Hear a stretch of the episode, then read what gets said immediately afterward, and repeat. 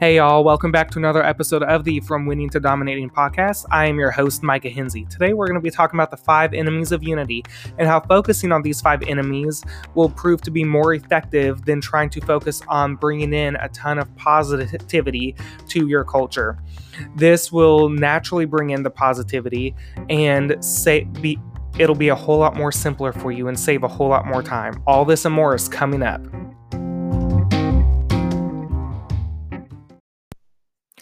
We spend a lot of time trying to get everyone to work together, get everyone happy on the same page, unified under the company's purpose, make work fun, um, share, um, get a sense of shared purpose in our organizations, and just create more autonomy and unity within our companies and organizations and departments.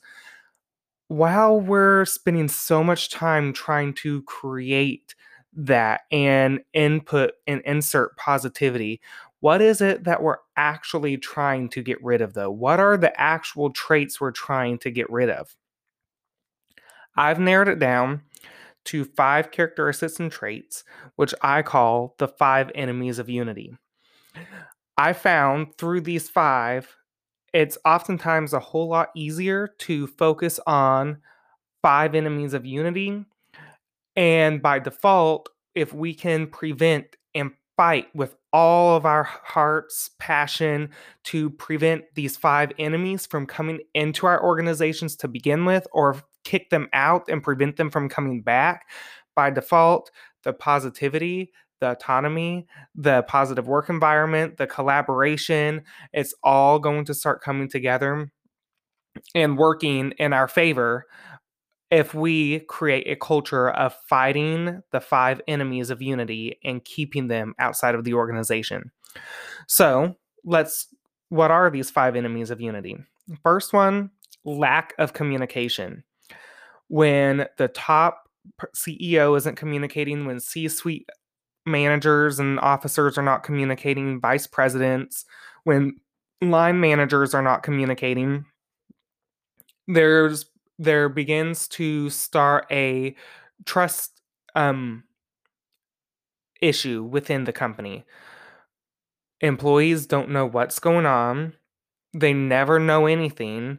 They start talking to each other about stuff because employees want to know. Your team members want to know information that's going on. Even if it may not directly affect them, they still want to know. It makes them feel valued. It makes them feel trusted. It makes them feel loved. It makes them feel like they're actually a part of something other than showing up, clocking in, typing something on a computer, clocking out, going home it gives them actual purpose and a sense of meaning within their work. So we fight a lack of communication by communicating. It's shocking, right? If you're the CEO, you should be communicating anything that go is happening in a board meeting and your um, VP meetings, anything like that. You should constantly be, com- be, communicating to your direct reports. Your direct reports should constantly be communicating to yours. There should be um, videos, there should be newsletters, there should be something sent out by the CFO, CHRO, CEO almost every week. If you don't hold a weekly all staff meeting, or something of the sort. So that way, everybody knows what's going on in the company. They know any upcoming events. They know if there's been changes.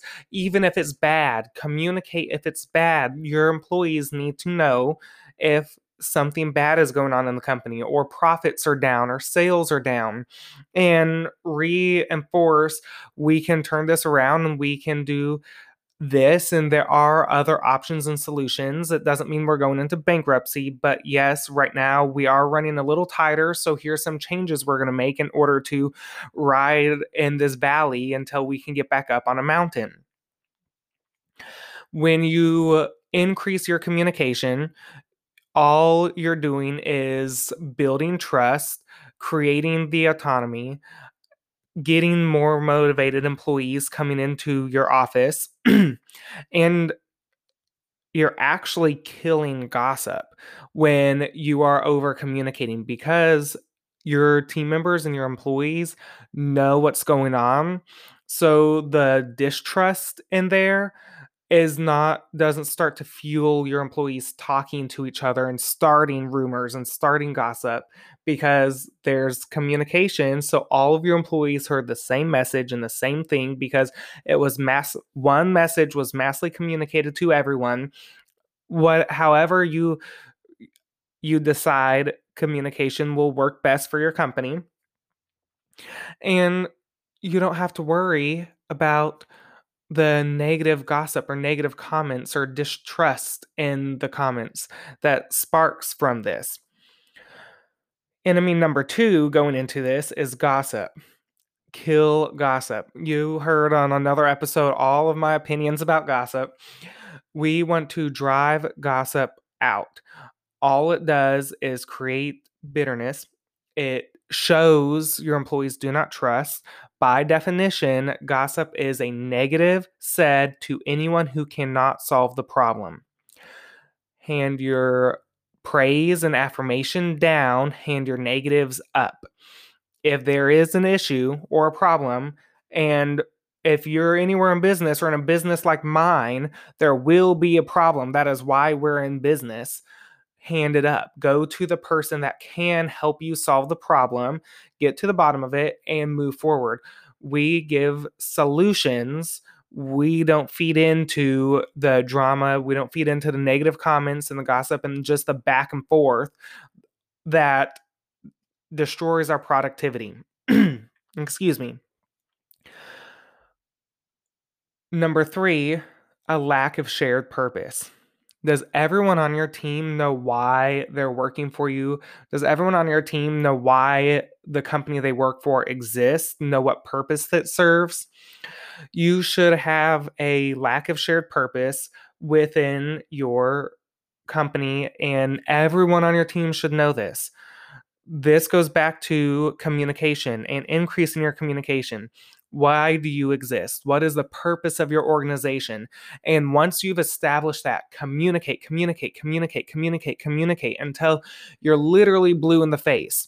And then after that, communicate some more and then go to your next officer down or next VP and have them start reiterating the same message and communicate, communicate your purpose, your vision, your why. That should be communicated weekly, if not daily.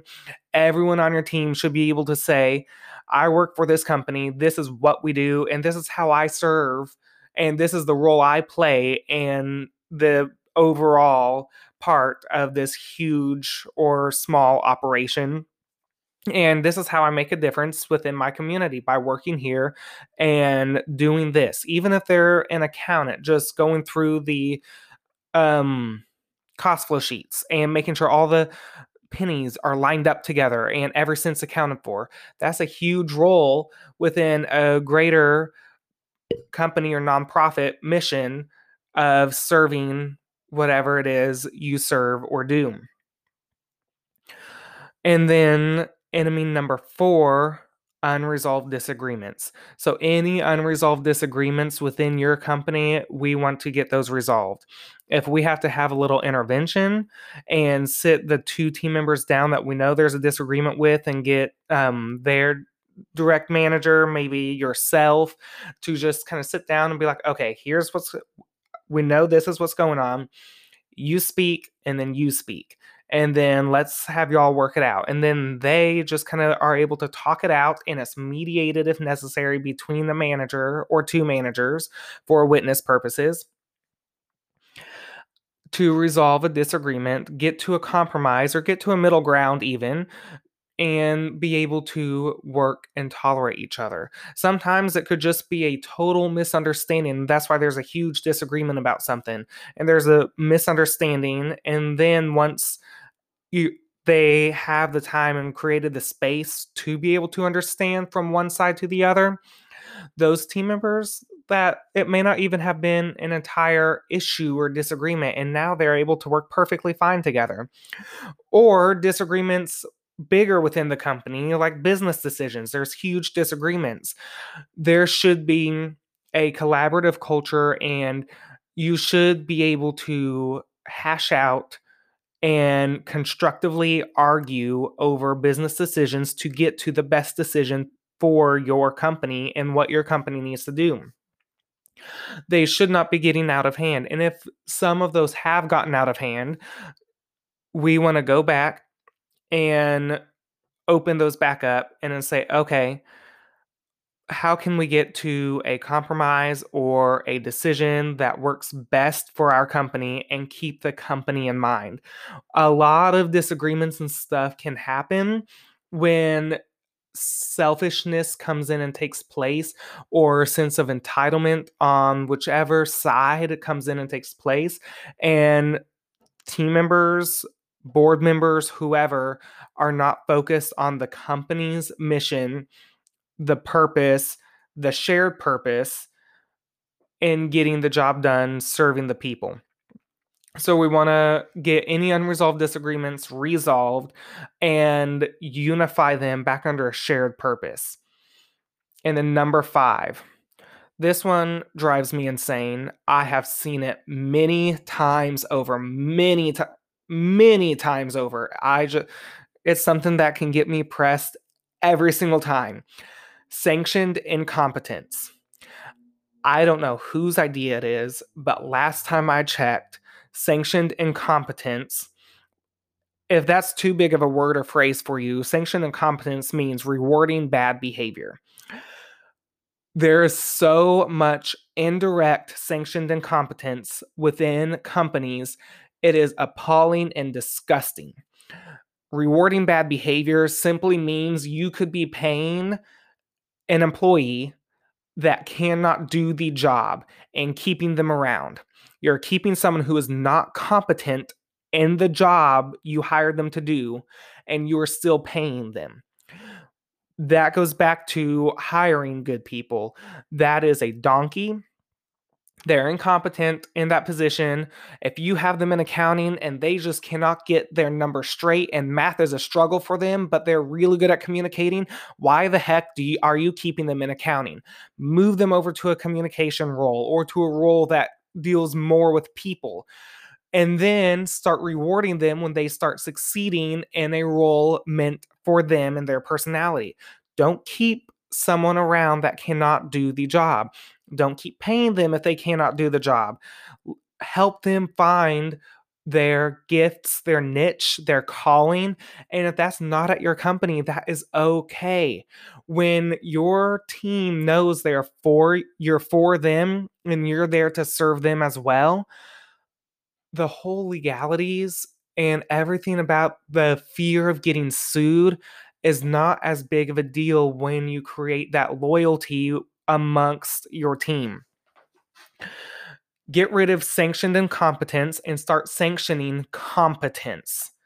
Start rewarding the good behavior. Start a profit sharing plan or some type of incentive or bonuses when sales start going up, when your sales team hits certain numbers or your salesperson hits a certain number and it's the highest goal or a um, record breaking goal reward them for that.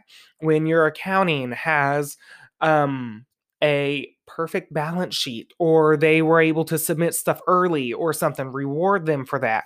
Or let accounting share in some of the profits because they have a huge part in making sure everything's been lined up and making sure your budgets are there and keeping costs low and trying to increase profits and working with sales, trying to get revenue up create some sort of incentive so when that way so when your team is doing good they're rewarded instead of getting mediocre employees into roles and stuff but then they're still getting an annual bonus they're still getting paid and they're being rewarded for not working basically.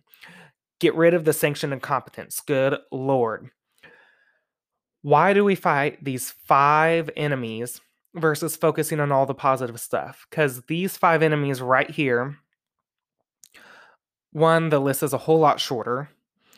This, these five things are what we are trying to get rid of when we're trying to increase collaboration, when we're trying to get bring unity in, when we're trying to create a positive environment it ultimately boils down to getting rid of these five getting rid of the lack of communication which is increasing your communication getting rid of gossip which is building trust increasing communication and stopping any negatives any negative comments that are going down instead of going to a vice president or direct line supervisor that can help solve the issue creating a shared purpose instead of individual entitled purposes that each person in your company might have, resolving disagreements, getting rid of any unresolved disagreements so that way everyone is on the same page, they agree about everything, and even if they don't necessarily have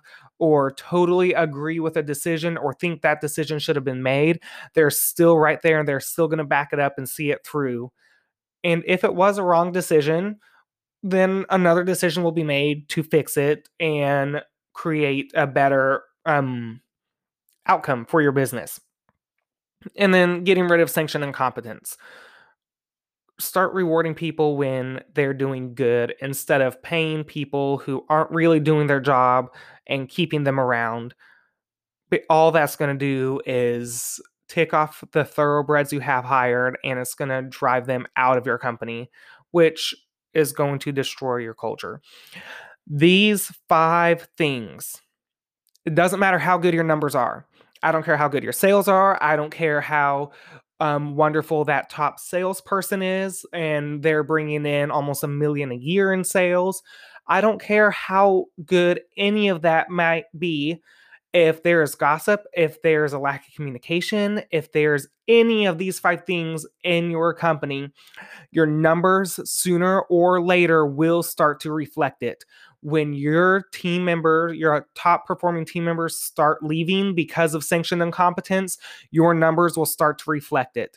When your highest sale per sales person is a as big of a gossip as a Baptist church lady is creating prayer list, your numbers will start to reflect it when people stop start looking for other places to go because they can't stand the negative be- comments and behavior from that one person.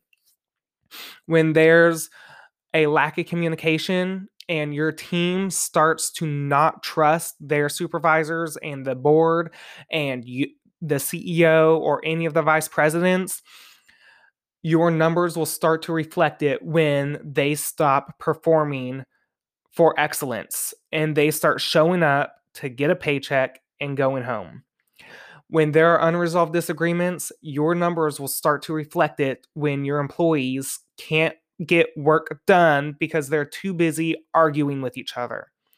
That is why we're focused on the five enemies of unity and getting these completely out of our company an organization, which the byproduct of that is naturally bringing positivity and unity in. These, if we're able to fight these out, the positive will just naturally fall and settle into place.